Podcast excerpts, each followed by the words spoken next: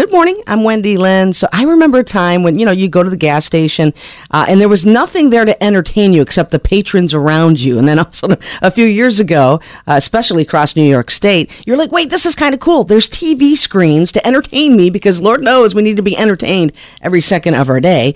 But, you know, yeah, it was revolutionary. And now it's kind of become annoying because they're loud. They're in your face. I didn't realize this. You can actually mute the uh, audio from those TV screens.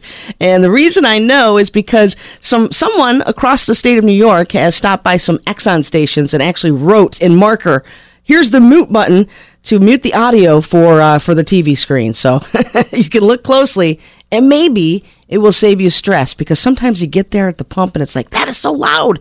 How do I turn it down? How do I mute it? You actually can. You just got to look for the mute button at the machines there at the pumps. Good luck finding it. Bigfoot Country Radio.